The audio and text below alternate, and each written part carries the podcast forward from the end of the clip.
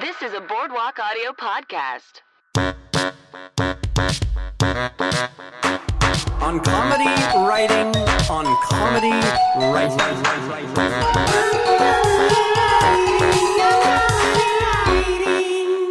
Thanks for downloading this episode of On Comedy Writing, the podcast about the business and craft of writing comedy. I'm your host, Alan Johnson. We've got a great episode with another former UCB artistic director, but first... the best way to support this show is by going to boardwalkaudio.com/oncomedywriting.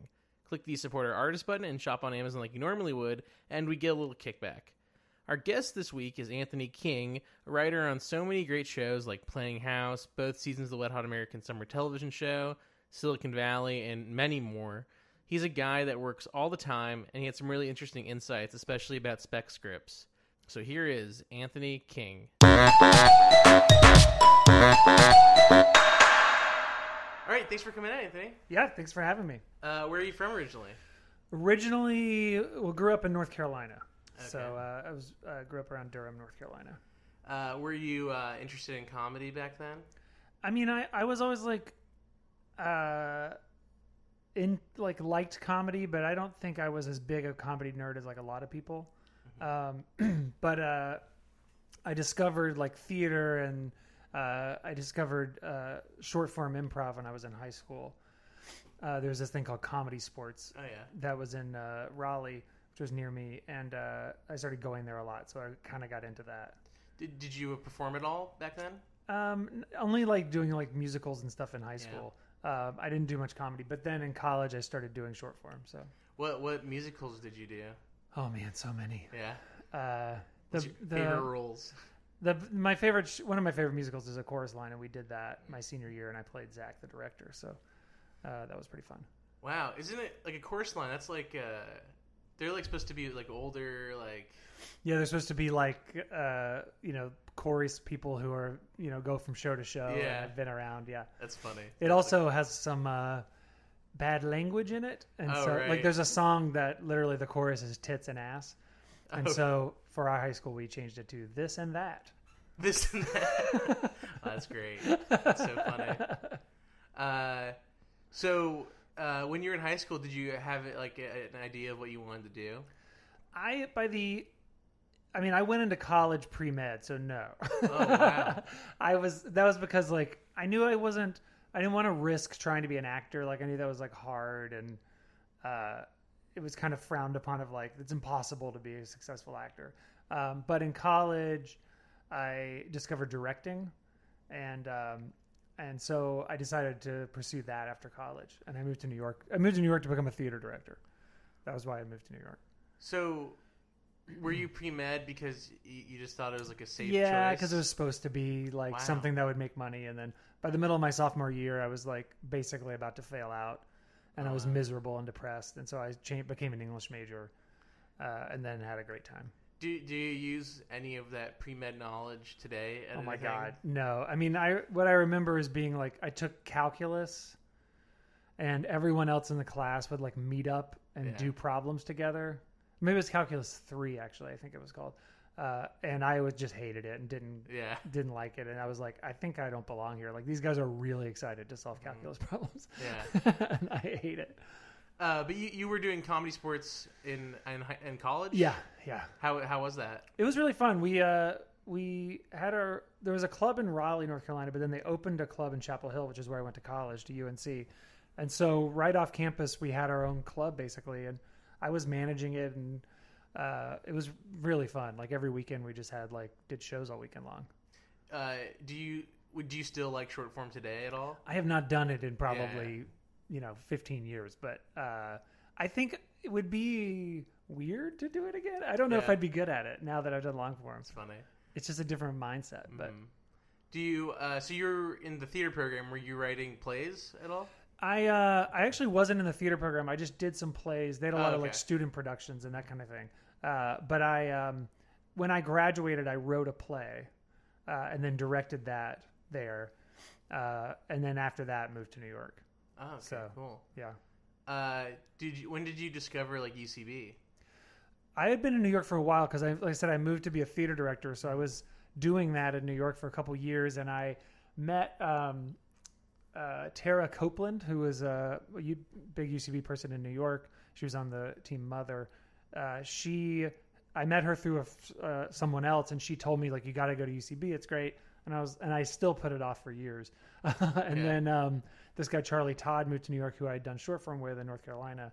And he's the one who dragged me to the theater. So I'd been in New York probably maybe like 3 years before I ever got to UCB. Wow. And so you were really just dedicated to the theater stuff. Were you working on shows and stuff? Yeah, I was like assistant directing off-Broadway shows and like directing regional stuff and stuff around the city. I'd started like a theater group company with some friends. And but then once I got to UCB pretty quickly, I kind of soured on the directing stuff. And so I pretty quickly threw myself into UCB. Mm. Do you think like having that theater background helped you when you started doing stuff at UCB? I think so. I mean, I think I just brought a lot of people at UCB have never been on stage and don't know anything about what you should do on stage. And so just having that background, like I started directing a lot of stuff at UCB, like sketch shows and things like that. And then pretty quickly, about 2 years after I got there, they asked me to be the artistic director. Mm. So I did that. So it all kind of came full circle in New York. Did you, when you went to UCB, did you immediately start taking classes and stuff? Well, I did it backwards. Charlie Todd was taking classes, and he asked me to just join his practice group that he had started. And I had never done long form before, so I learned long form in practice groups. Oh, wow. And then by the time I finally took class, because I was still directing and that kind of stuff. By the time I finally took class, when I was in my level one, our indie group had won our way into cage match. Oh, okay. And so we went on like a 8-show cage match run while I was in level one. While you're level 101? Yeah. That's so crazy. I kind of did it backwards. Wow. In a weird way. What was like the sketch landscape back then? Oh man, not much. Yeah. Yeah. There was, I mean, obviously the UCB had done sketch, and there was a group called what were they called?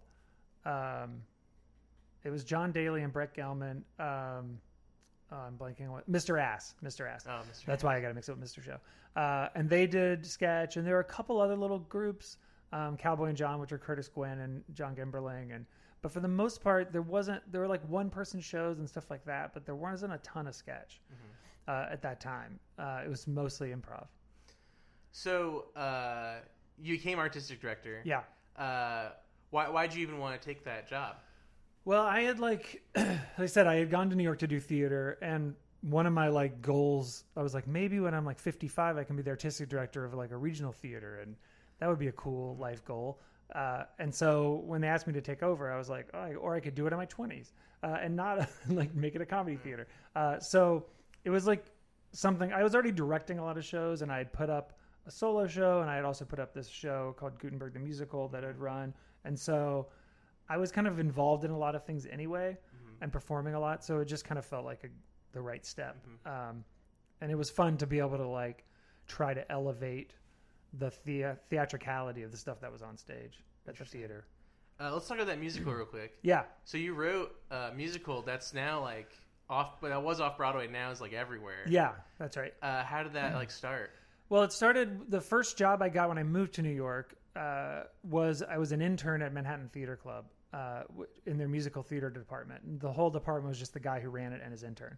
So I got to like have a lot of hands-on experience, and I was going to readings of musicals and reading a ton of musicals, and most of them are bad.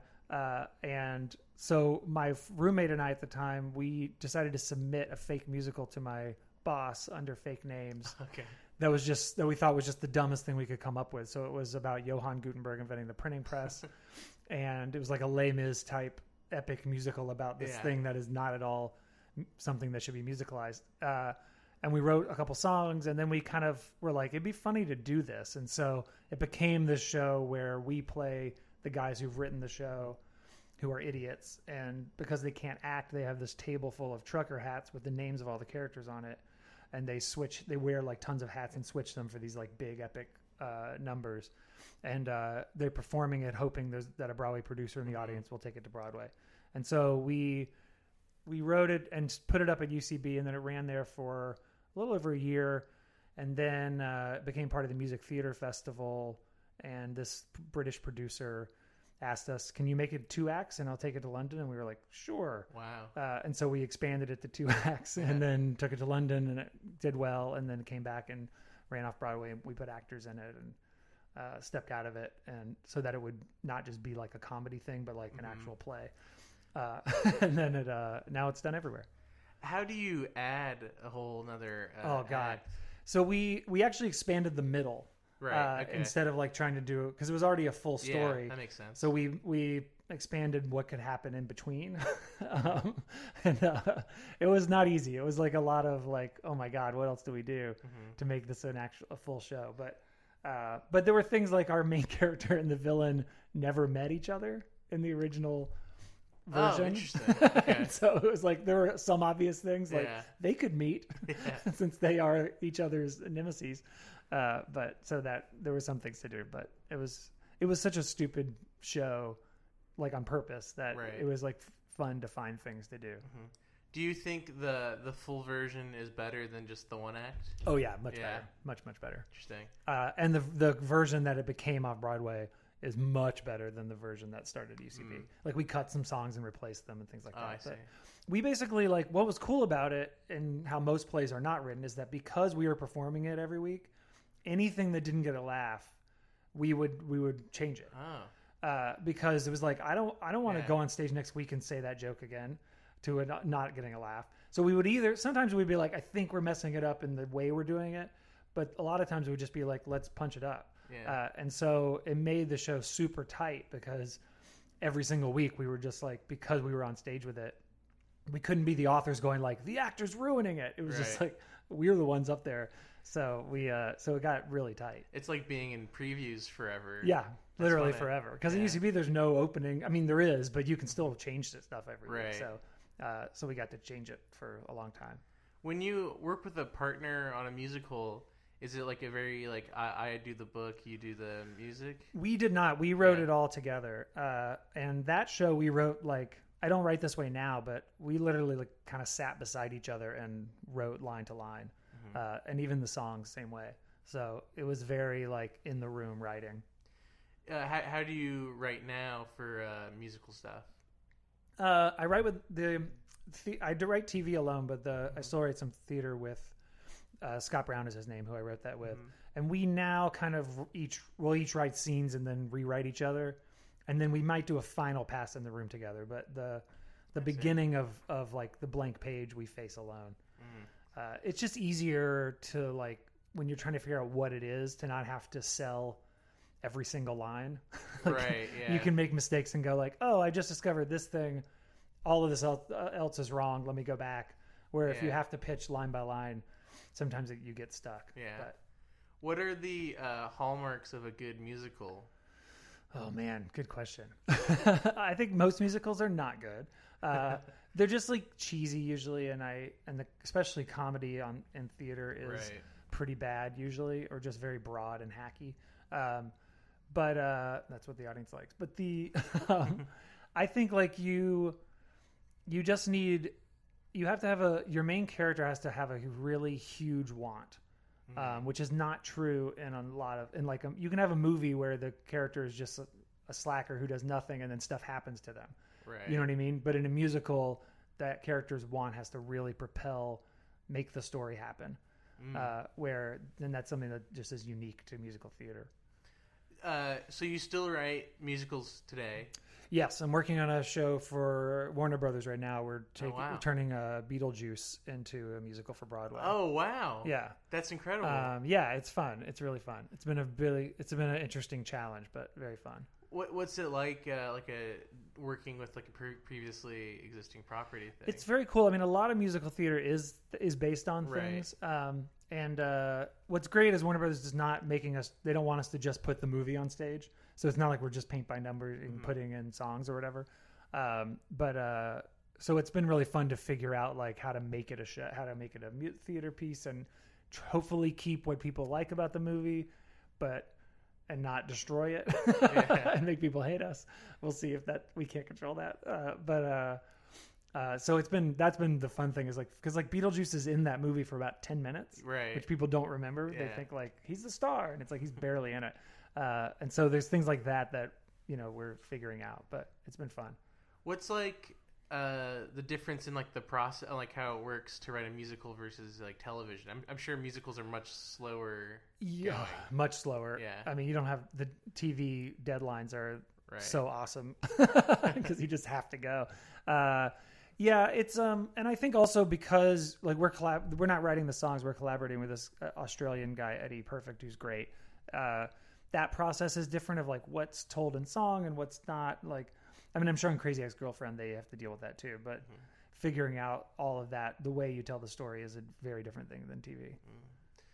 Mm. So you became artistic director. Yeah. What are your like first things that you want to do? When I became artistic director? Yeah. Oh, man. Okay, so what I told the UCB when they hired me was I think it was my job to take it from Clubhouse to, like, legit thing. Oh, okay. And I think I did that for better or ill. The first thing that I worked on was Harold Night was the quality wasn't that great, and also that didn't make money because it wasn't good, only students came. Mm. And so I worked really hard to try to get the quality of Harold Night up. And did, and then the UCB were like, there's 6 more nights of the week.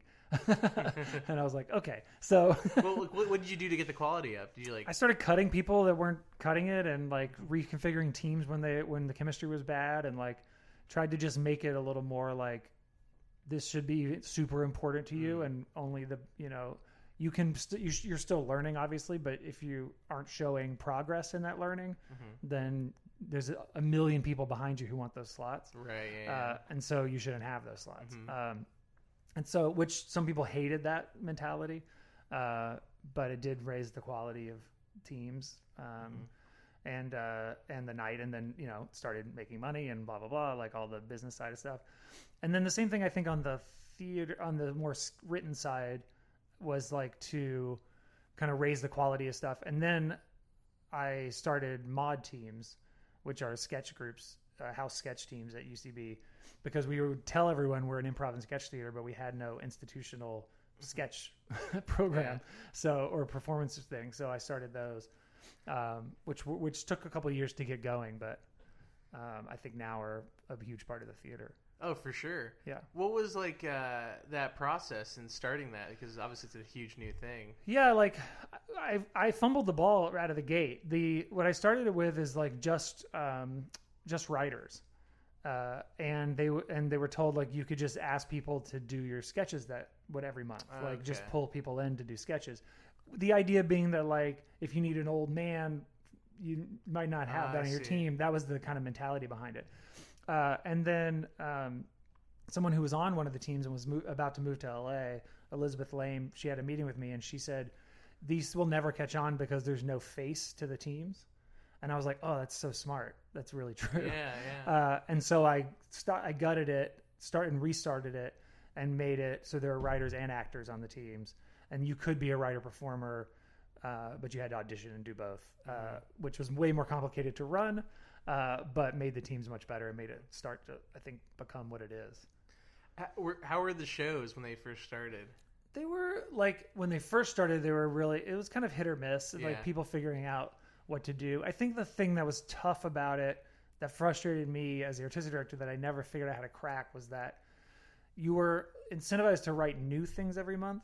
And so many sketches that had potential, no one ever did a second draft of them. Yeah. And so it was something that was also happening when people would like do a spank, which was to audition to put up a full sketch show. I would often give notes and then the person would just never do it again. And so the idea of revision was just not, I don't know if it's because it's an improv theater or what, mm-hmm. like inherently, but that people were just like, my first draft is the best thing that could ever happen. And it'd be like, well, no, it's not. And be like, well, then screw it. Yeah. And it was a lot of that mentality, which was hard to break through.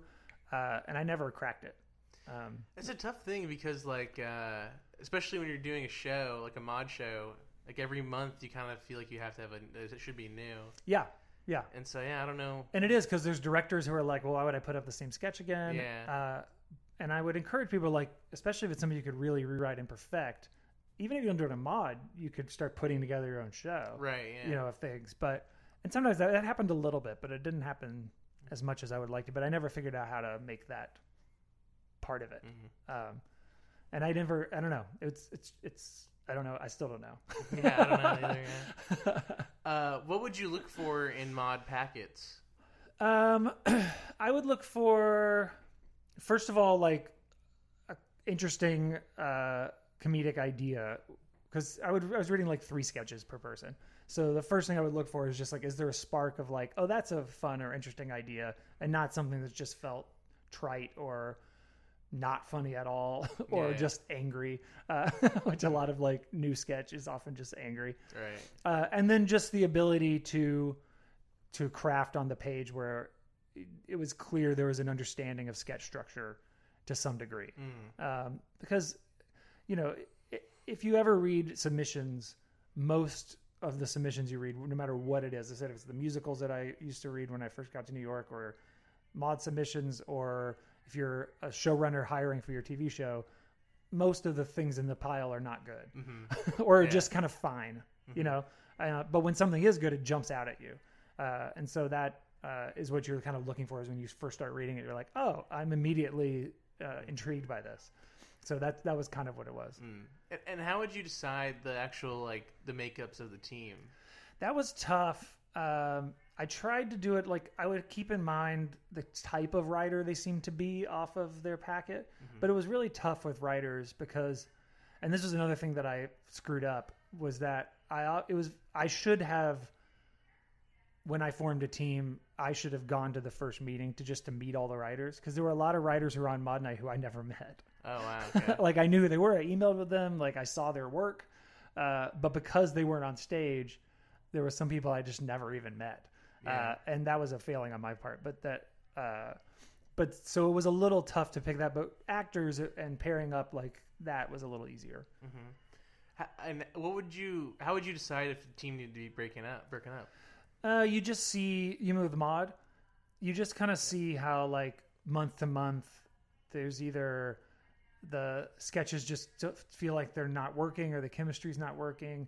I had a lot of, like, I would talk to the directors of the teams a lot, and it's like a lot of that was like, someone's just not bringing in any work, you know, because someone's kind of like not doing the work, mm-hmm. Or they just keep trying to revise the same sketch that no one likes and they won't write something new, or things like that. Mm-hmm. So that was usually why there was turnover. And something I always wondered about artistic directors, and I talked about this, I had Nate Dern on the podcast. I talked about this with him. He followed me in New York. Yeah, he was. Yeah. What's like? How do you do you come into like UCB as a comedian or as a performer or stuff? How do you balance that with now being the artistic director? It's tough.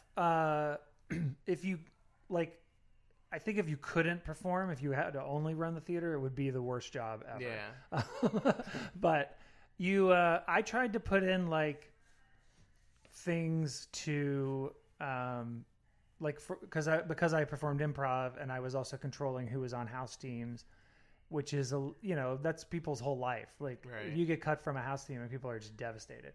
And so I built these like mechanisms of like other people's opinions and things like that, so that if I was cutting someone, it was never just my opinion, because I didn't want anyone to be like, well, Anthony just doesn't like me. So like, I can't be at UCB. It was like, no, I can give you, when I cut you, here are 3 to 5 reasons why this just happened, things for you to work on if you want to get back, like all of that stuff. Still plenty of people were just like, Anthony doesn't like me, but at least it wasn't coming from me. Mm-hmm. So that was kind of how I tried to balance it. And how would you like balance like your own performance and stuff and like your career? Well, my career, I still did things, but it was definitely, my job was to get other people jobs and help other people's career.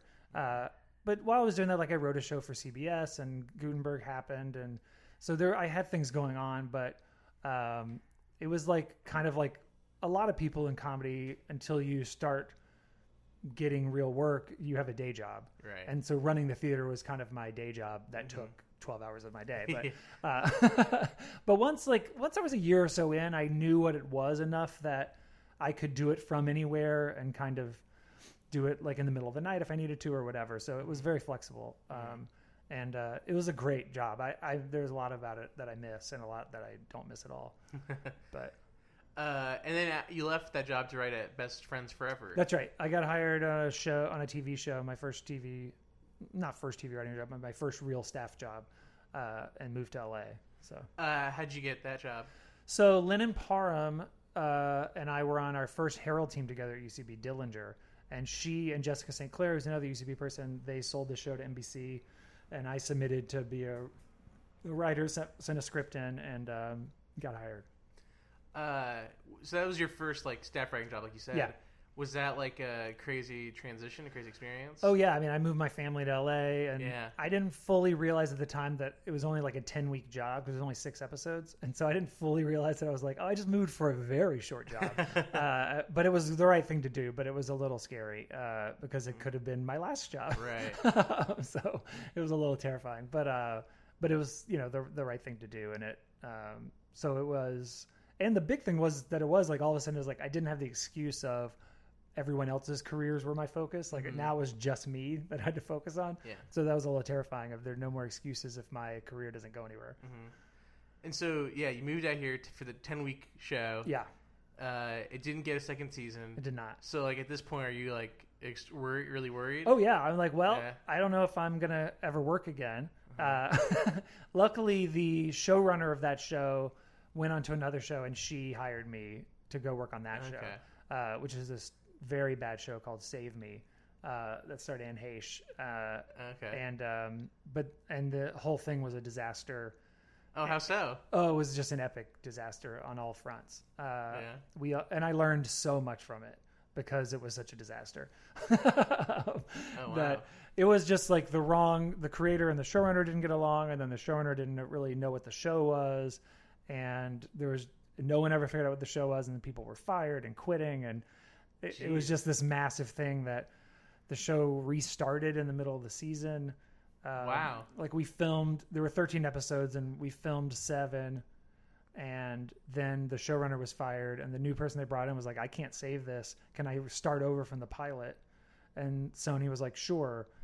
And so they only ever aired the last ones here, but internationally they air all of them. And so it doesn't make any sense. Probably. Makes no sense at all. Yeah. If someone's watching them in a row, it's just like, what is happening? It just restarts, and the same actors doing slightly the same things but different. It's it's really weird.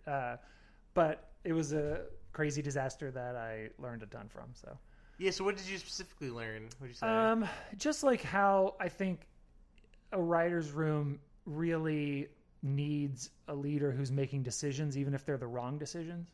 I think like a group of people, and I know this somewhat from directing as well, but that if the leader won't decide anything, no one can help you.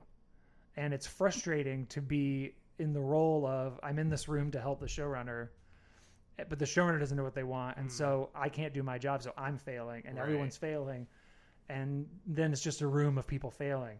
Where if the showrunner goes, we're doing this, everyone can help that. And even if the next day the showrunner goes, I hate that now, let's go this other way, everyone can still do their job. And so I really learned that you have to make decisions even if they're the wrong decisions. You can't be afraid of that. So when these shows end, what do you do during these breaks? Are you just like looking for work, or you're hoping that you get hired somewhere again? When I finished Best Friends Forever, that we finished in December, and I didn't get a new job until May, and then that didn't start till August. So I had a very long time when I first moved here where I was just like teaching and that kind of stuff at UCB. But I was like, I hope I get another job. And then when Save Me ended, it was the same thing of like, I hope another job comes along. But then luckily I got hired in Broad City. So. Yeah, how did that happen? I knew Abby and Alana from New York, and they were going to their second season. And I weirdly just sent them an email to say how much I liked the show, and then they wrote back and were like, "Would you be interested in writing on it?" And I was like, "Yeah, that would be amazing." I just had never thought about it. So, I sent them materials and stuff, and then they hired me, and I went to New York for 3 months to write for that. Were you using the same spec script that you used? No, I wrote. That's one thing I did at the end of Save Me is I wrote a new spec script. Okay. So that was my like third script, I think. But And that spec script, my first spec script did a lot for me, but my that second one, or the one I wrote after Save Me, the second one I wrote out here, did really got me a lot of jobs for a couple mm-hmm. years. When you're writing a script that you want to use as a sample, are you trying to, what is the mindset rather than just writing a pilot? So you are writing a pilot, obviously, but the thing that and this came probably from my time reading musicals and also at UCB, was I was like, I know when the showrunner is going home for the weekend to read 10 scripts for staffing, mm-hmm. that I want my script to jump out of that pile.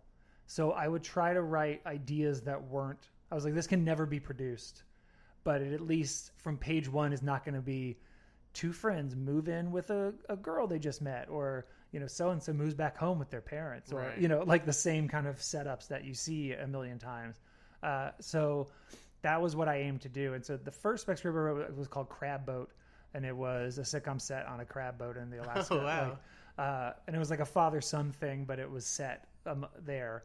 Cool. And then the second one I wrote that got me a lot of attention and jobs was called Meet the Romneys, and it was about the Romney family after Mitt Romney had lost, and he doesn't know what to do with his life, and so he adopts a little black girl, and doesn't tell his family that he did it. And so, I wrote that, and that I like I said is like yeah. was different enough that people paid attention to it. When you write something like that, are you like nervous that like, oh, this could be a colossal waste of time if like, yeah, I mean all spec scripts are to some degree yeah. that, but especially if no one likes it. But uh-huh. What I try to do is like take a big premise like that, but then write it as grounded and as like this is a real TV show as I can, so it's not a parody. You know what I mean? It is like these are real characters and this is how I would write on a show, but just the premise is big. And I kind of like that anyway, just in general, I like big premise stuff that then the characters are real. So, it worked luckily. People liked it. What was the writer's room like at Broad City? Very small, and really fun. Like Abby and Alana are great and know exactly what they want. And Paul Downs and Lucia Aniello, are a huge part of that show as well. And so I felt like I kind of just like fit it. I was just like, hey, I'm here with you guys. And it was a lot of like in the room writing and very, very just like group written scripts and that kind of stuff. It was really fun. How does that work when it's like a bunch of people writing the script together? There's like someone on a keyboard and, yeah. you know, I mean, it's rewriting, but a lot of the scripts the first drafts were like barely first drafts. And so we really would be like writing it together. Mm-hmm. That was a show with a really specific voice. How yeah. would you write to that? And they're also much younger than me. So I joked when I was there that I knew how Mark Twain felt writing Jim the Slave, like going like, I bet he talks like this. So there was but a lot of it is just like on any show, I think you're kind of absorbing the voice of the show and the voice of the showrunner and then trying to feed into that. And so you are kind of learning that vocabulary. Like I've jumped around on a lot of different types of shows. Mm-hmm. And one thing I really like, and this is something that I think is why I felt like I was good. The parts that I was good at being artistic director at UCB that I think I was good at is that I'm pretty good at going like, oh, I see what you're doing. Here are some ways that I think can help you do that better. Instead of, well, what I would do if this were me is, and change your comedic thing. Like, I really like going like, oh, I get the kind of comedy you're doing. What if this? What if this? What if this? What if this? And so getting to go to these different types of shows, like Broad City was like, okay, I see what we're doing. I don't want to change that. I just want to try to bring what I think is funny and interesting to what you're already doing, which is kind of what you're doing when you're in any room on a show. Right, that makes sense. Because it's not your job to try to change the show. Mm-hmm. You wrote on the Wet Hot American Summer television shows. How'd you get that job? That was, I literally just went in for an interview. Yeah. I didn't know those guys at all. I mean, I knew of them, obviously. And I think probably when I was a sixth director, I think Stella had done some stuff, but I didn't really know them.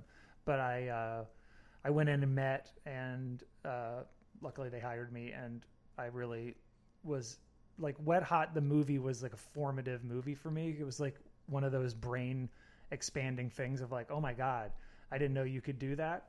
And so to get to be in a room with David Wayne and Michael Showalter was so crazy to me.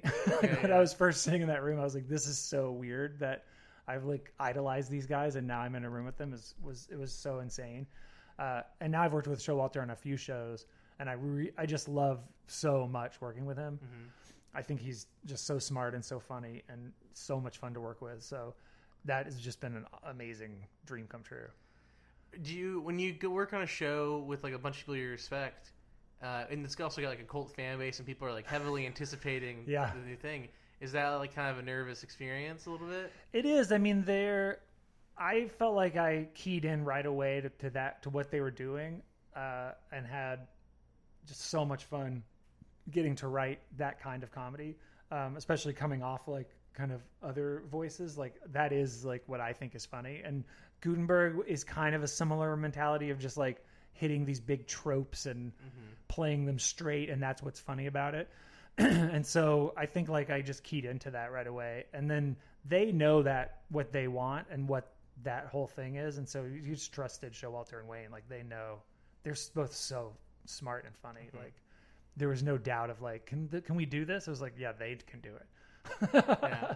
Did you, did they know immediately like what they wanted to do with the show in terms of like the story, or was that like No, they had a lot of ideas for characters. And that first season we wrote very differently. We didn't write it episodic. We wrote it by storyline. So like you were assigned character storylines for like the entire season arc.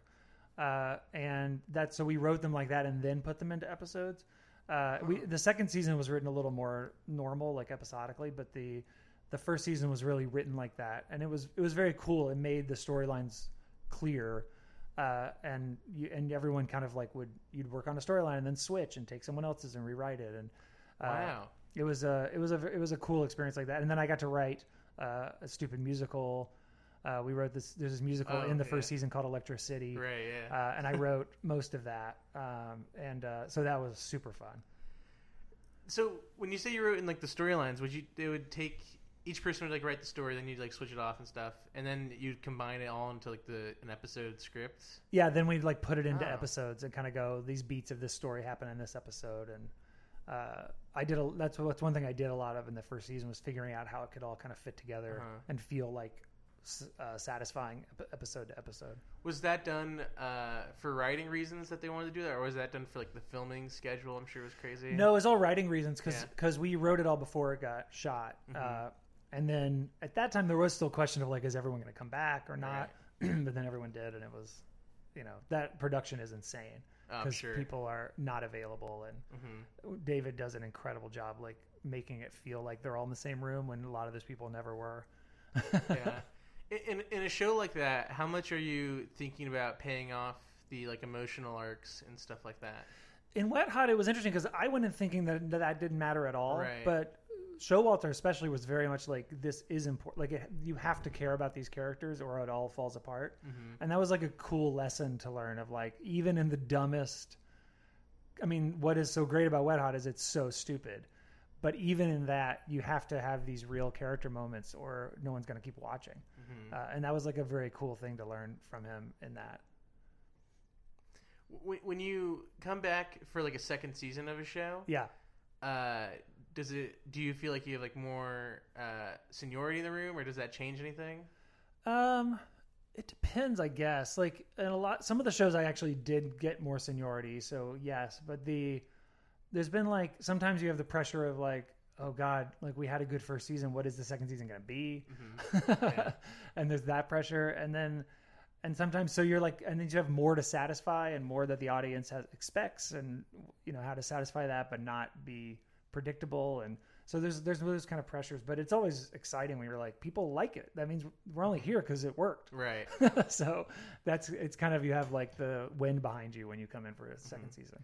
After the first season, did you have specifically Wet Hot, did you have like ideas that you wanted to do for the second season? I mean, I knew that the plan was to do the 10 years later, so that, and that we were going to kind of do this like reunion movie trope. So once that was the plan, then you started like generating a lot of ideas of like, oh, it'd be fun to do this, it'd be fun to do that. But so much of that comes from Showalter.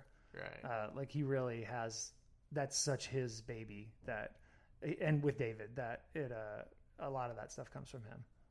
But besides the different writing style, what was like? Were there like many differences between the first and second season of Wet Hot? Yeah, not really. I mean, it's the same insane, like it's just too many characters, and they can't interact all the time because of schedule, and so they have to run in their own lanes, and it's a weird. That's the challenge of that show, because and then coming up with stuff that is satisfying but still wet hot. The second season was a little tougher in that, because I think for the first season they already had a lot of ideas for all of it, and the second season was a little more like it's now wide open because it's 10 years later, where when it was the prequel it was like, well, we know where they have to be in 8 weeks character wise, but with the sequel it was a little more wide open. What's like the style of a good wet hot joke? Oh man, I think it is that my favorite kind of wet hot joke, because some of them are a little like airplane jokes, like or Zuckerberg or Zucker Brothers jokes, were just like big, broad, dumb things, which I think are funny. But my favorite kind of wet hot joke is when it's a serious, what in a drama would be a serious scene, and it is played straight but ridiculous. Like the things that people are saying are so ridiculous but played completely straight. That's my favorite kind of wet hot joke.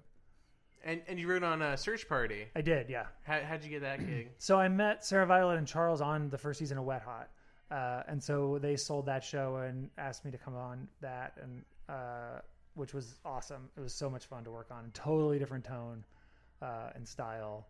But it was really hard because it was a mystery. And then there's a meta element, which I won't give away. But if you've seen it, there's a reveal at the end of the season that kind of contextualizes the whole season, and so breaking all of that story was really hard. Yeah, I can imagine. But a really fun challenge.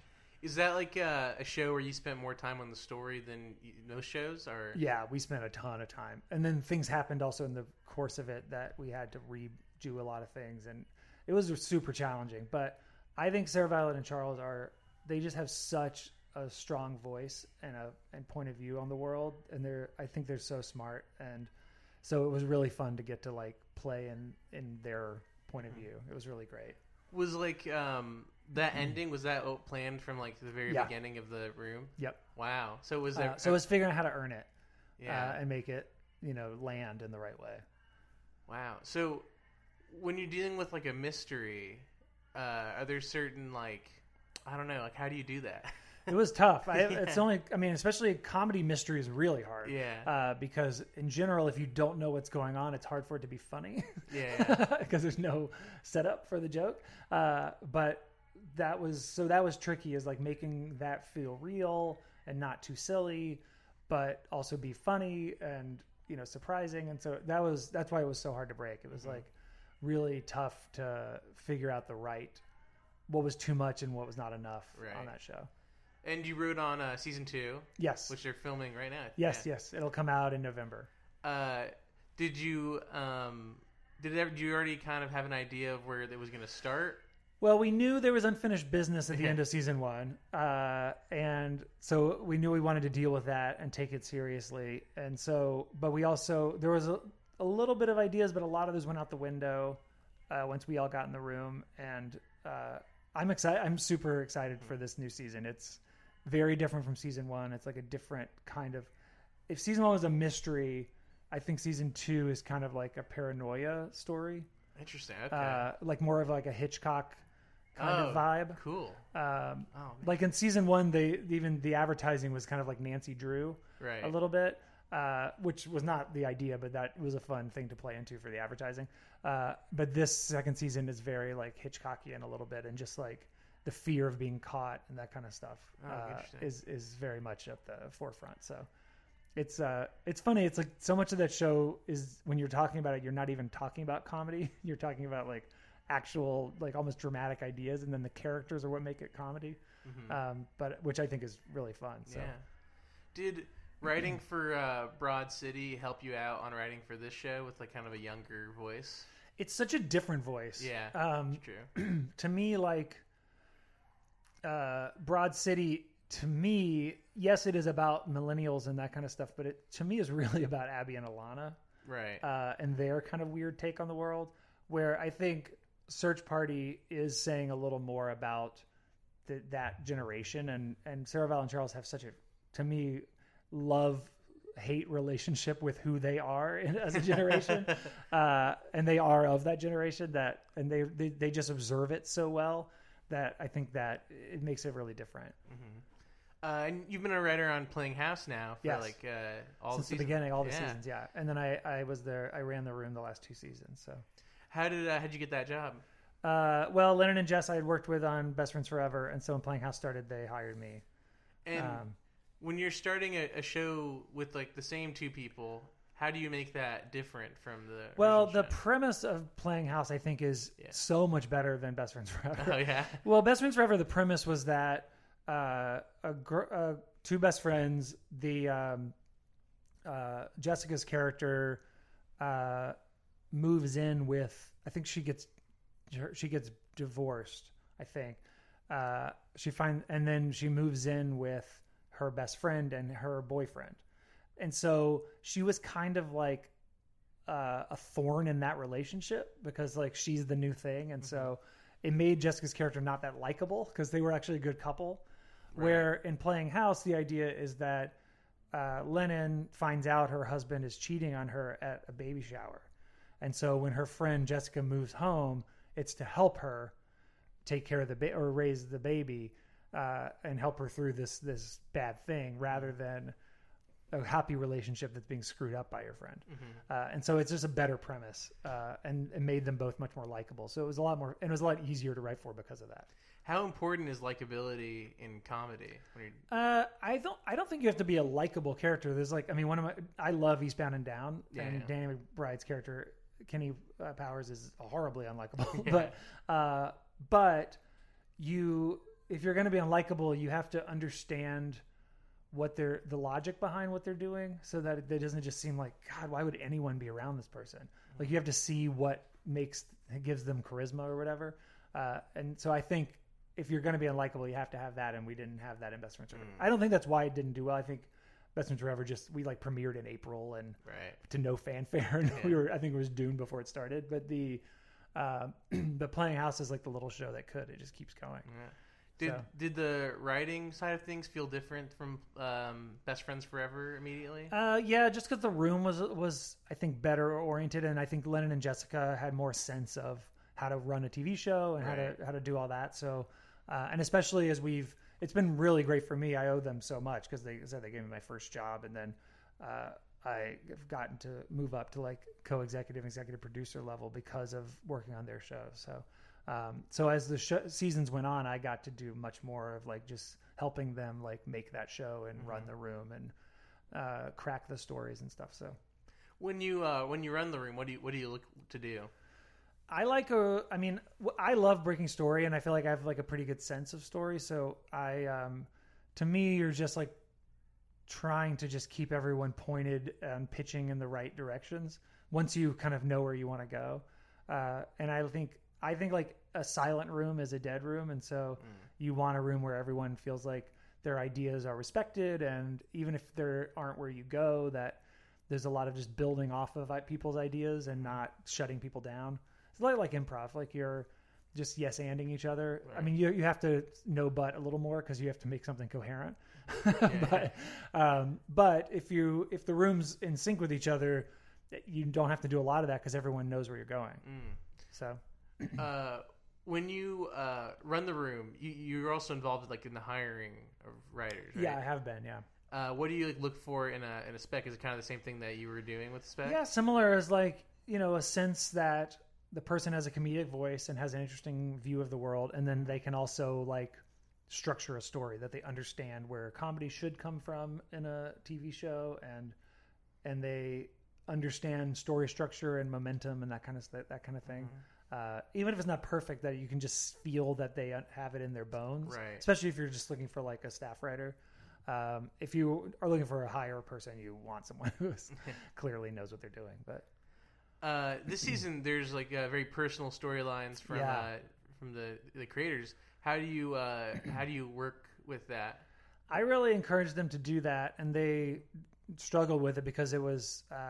Jessica had breast cancer, and they were struggling with whether they wanted to put that in the show or not, because they would have to kind of relive a lot of it, because the way that show gets written is kind of different from any other show I've worked on, where we will break the story, but then Jessica and Lennon like to go into a room and improvise each scene. Oh, wow. And so when you go to script, you have like sometimes 2 or 3 improvised versions of the scene to pull jokes and runs from as you go in a structure. Like, you can't just put them into the script because, again, it's flabby and doesn't work, but it gives you a real good sense of like what they think is funny about the moment, and even some jokes that you can put in, and just the way they banter with each other, because a lot of that show's about kind of how they talk to each other. And so but because of that, they had to literally relive horrible moments from literally a year earlier of going through breast cancer. And so it was very emotional. There was a lot of crying. So it was tough in that way, but I'm really proud of how we pulled it together, because it, I think, is a take on cancer that I haven't seen before, and that it's not, there was never a question of like, is she going to die? And we aren't playing that melodrama. It was more of just like what it's like to have your friends help you through it, and to be a friend who's trying to support someone who's going through something terrible when you can't control it, which I hadn't really seen before. And so that was a very cool thing, I think, to get to be able to do. So they improvise kind of each scene. Yeah. And then you guys like film it and then use it back to... No, we record it. Uh-huh. So you can listen to it as well when you go off to script. Because usually, like on most TV shows, when you go to script, you have a pretty fleshed out outline that the room has kind of, and the showrunner has signed off on, and then you go off and write a script. Mm-hmm. And so there's just like an added layer of like, you also have their take on the moment, which is usually directed. Like when I have a script, I'll go like, I think we need this to be played in it. We need to make sure we hit this turn, and then they'll improvise it. And you'll, like I said, you can't just put it in as a transcription, but you have a little bit of a sense of like, oh, they want to come into it this way. And because they also act it and they actually play the roles, you want to write toward that, because they're going to have to do it on set. And so you want to kind of have that. And so I've never been on another show that works that way, but it's a very fun way to write TV. It actually makes like a ton of sense to do it that way, because then you have like the jokes like in their voice already. Yeah, and then like I'll go in to play like some of the other characters, like Keegan-Michael Key's on there, and so in the improvs I'm usually him or like Zach Woods, or we'll switch and I'll play Lennon and she'll play Keegan, like, so there's a lot of that going on too. And you're also a writer on Wrecked. Yes, yeah. Season two. How did you get that job? So I, Chris Kula, who I'm friends with from UCB, wrote on season 1, and they were looking for someone to come in there. They had their showrunner didn't work out after season 1. And so they wanted someone to come in and help them run it. And he recommended me, and I went in and met, and those guys, the Shipley brothers, are just the greatest guys. They are these two Midwestern guys who, like, the first thing they wrote was this, and they sold it, and it's great. And they're really funny. They have no ego. Like, it's awesome. And that's another show that's like totally different style of comedy from like Playing House or Search Party, or even it's closer to Wet Hot, but it's not quite as ripping it all apart as Wet Hot. Yeah. So, but really fun to write on. When you get hired on a show that's had a season that you weren't part of, do you like how do you like get ready for that job? Do you like... So, I mean, obviously read everything from season 1 and watch it all and know it. But also, like, I was trying to figure out, like, just feel out what happened with the showrunner from season 1. Because, again, like, I feel like my job is to help them make their show. I don't have any ego in it, but except that I, want it to be good. But making sure that relationship is good, because so many shows, creators get paired up with a showrunner, and then that relationship sucks. And then it's a battle of whose show is it. And if you can avoid that, it's better. So it's figuring out that relationship, but also and just figuring out like what they think is funny, and then what they think is funny actually works with story and what doesn't, and figuring out what the studio wants, and just kind of balancing all of that. Were there any differences in running this room than with Playing House? It's just a totally different vibe. I mean, Lennon and Jessica, that shows so much about who they really are and their cores. And so you're really servicing that, and you can't violate that. where Wrecked is like the characters are just much more broadly comic. And it's also an ensemble show. I mean, it's got a really big cast where Playing House is every story is about Lennon and Jessica or their characters. And so that I hadn't really written that before where it was like, oh, we have 7 characters we need to service in every episode. And that is a very different way of thinking about story when it's not just like, well, we have our 2 main characters and that's who the stories are going to be about every week. Right. It's like now we have like, oh, how do we pair these people off and balance them and keep it over the course of 10 episodes, making it feel like it's all a coherent story, but everyone's getting enough screen time and enough interesting things to do. That was a fun, and I think we did pretty well. There's some things that got some short shrift, but you only have so much time. Right. Do you like writing for like a set location that you're kind of with all the time? What do you mean? Like the island on the. Oh well, we left the island in season 2. Oh, I haven't caught up yet. Yeah, in the middle of the season, I wrote the episode where they leave the island.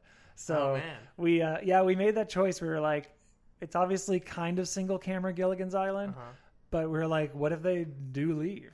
Wow. And so, I mean, I won't say what happens. The show's doesn't end, but we did get them off the island and I give TBS credit because they could have been like, what are you thinking? Yeah. You can't do that. But we thought it was they ended season 1 with these pirates arriving. And then, so I was like, well, what do we do with those pirates? And TBS kind of at first were like, we wished we didn't have these pirates.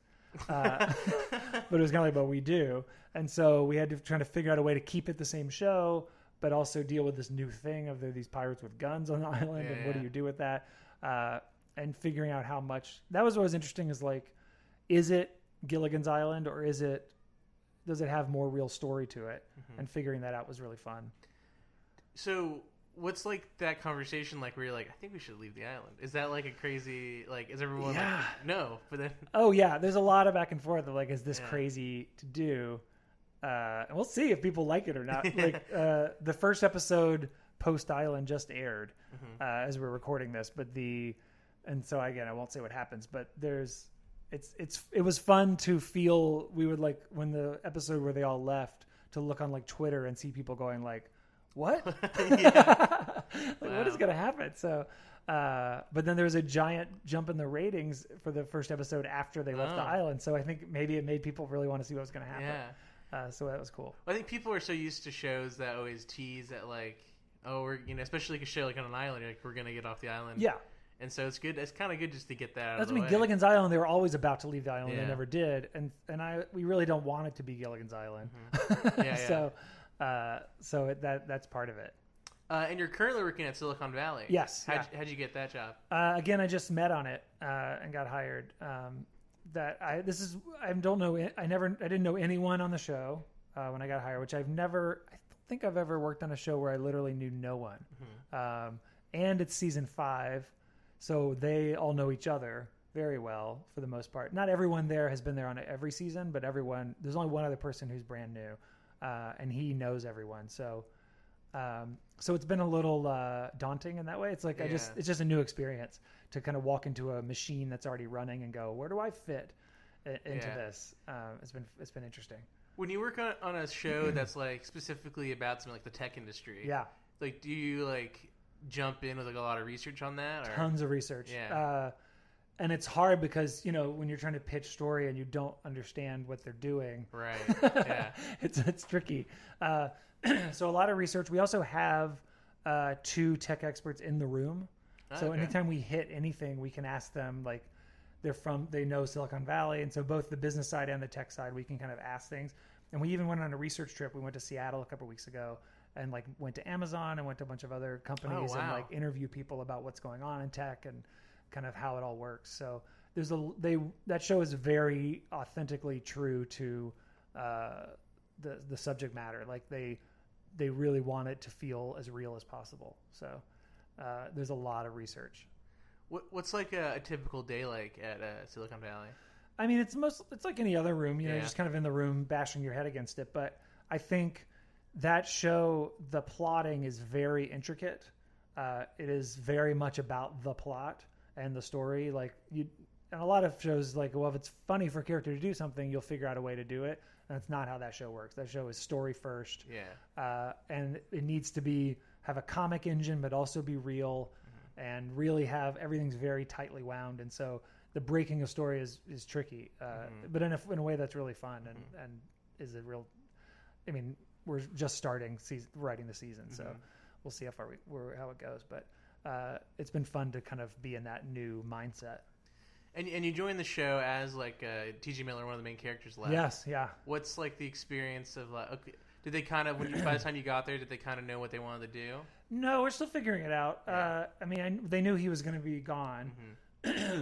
And obviously, Ehrlich is a pretty popular character. Yeah. People love that character. So I think it's just figuring out kind of, like, by the time he had gone off, in my opinion, having been someone just watching it, his storylines kind of weren't connected to the main story anymore. Mm-hmm. So in that way, it's not that hard to have it. It's not like Peter Gregory, when that actor died after season one, where he was so intricate. And that was such a surprise that was, I think, harder to figure out. With TJ, I think it's just like, there's a comic engine there that's not there anymore. Mm-hmm. Each show you've worked on has been, like, pretty wildly different. Yeah.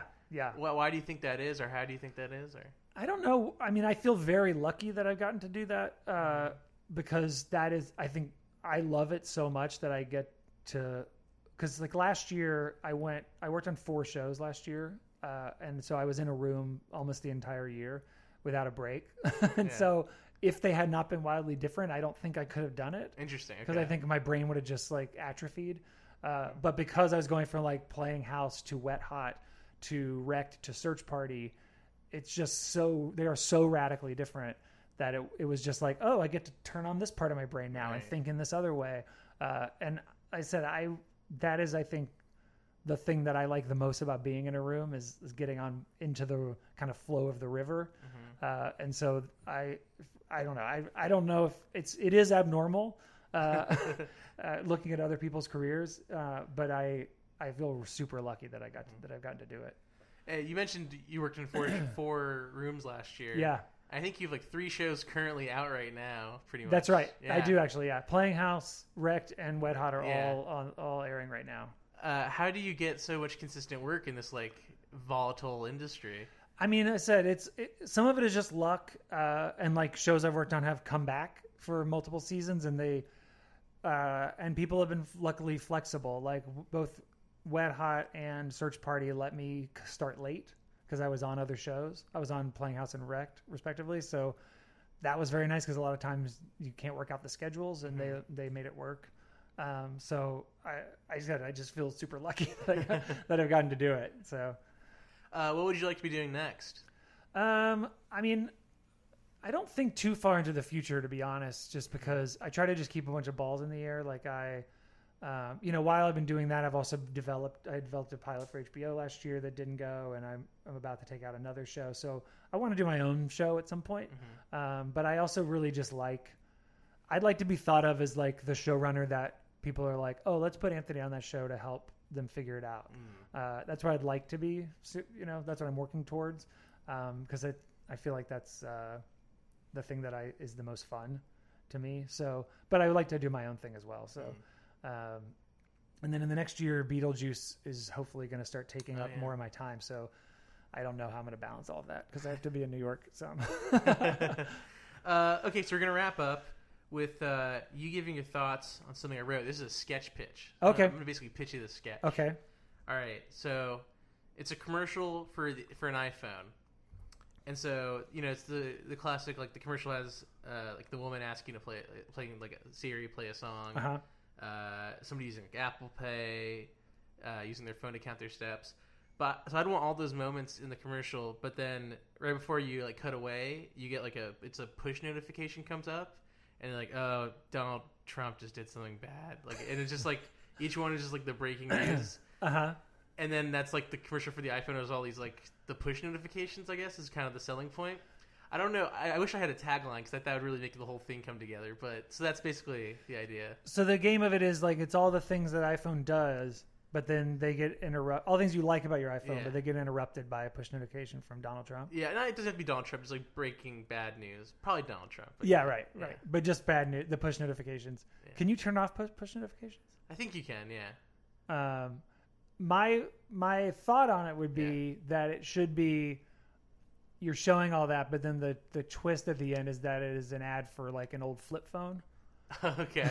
It's really... Oh, that's funny. Yeah, I like that. And so it's actually like, that's what the commercial is for. Yeah. It's like... Oh, that's great, actually. Go back to your flip phone. Because you can't avoid... If you want to avoid the world, go back to before. But I think that's funny. That's a funny pattern to play. Yeah. Of like, just doing the like... I assume in the mold of like that kind of like feisty music playing, and we're seeing the pretty people with the sunlight, doing all the. I think that's a funny idea. All right, cool. I like that twist. Yeah, that's good. All right, thanks for coming out here. Do you have anything you want to plug? Well, like I said, Wrecked is airing right now on TBS, and Playing House is on USA and also on demand. And Wet Hot just hit Netflix. Wet Hot 10 years later. And First Day of Summer, or is that what it's called? First Day of Camp is also on Netflix. And then in November, Search Party will come out on TBS as well. Cool. All right. Thank you. Yeah. Thank you.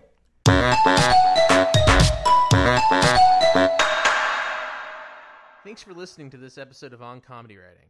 I want to thank Nick Doss for supplying the sweet tunes, Zachary Glassman for giving us the awesome logo, and Bordock Audio for hosting us. Please rate, review, and subscribe on iTunes, and like and follow On Comedy Writing on Facebook and Twitter. See you next week.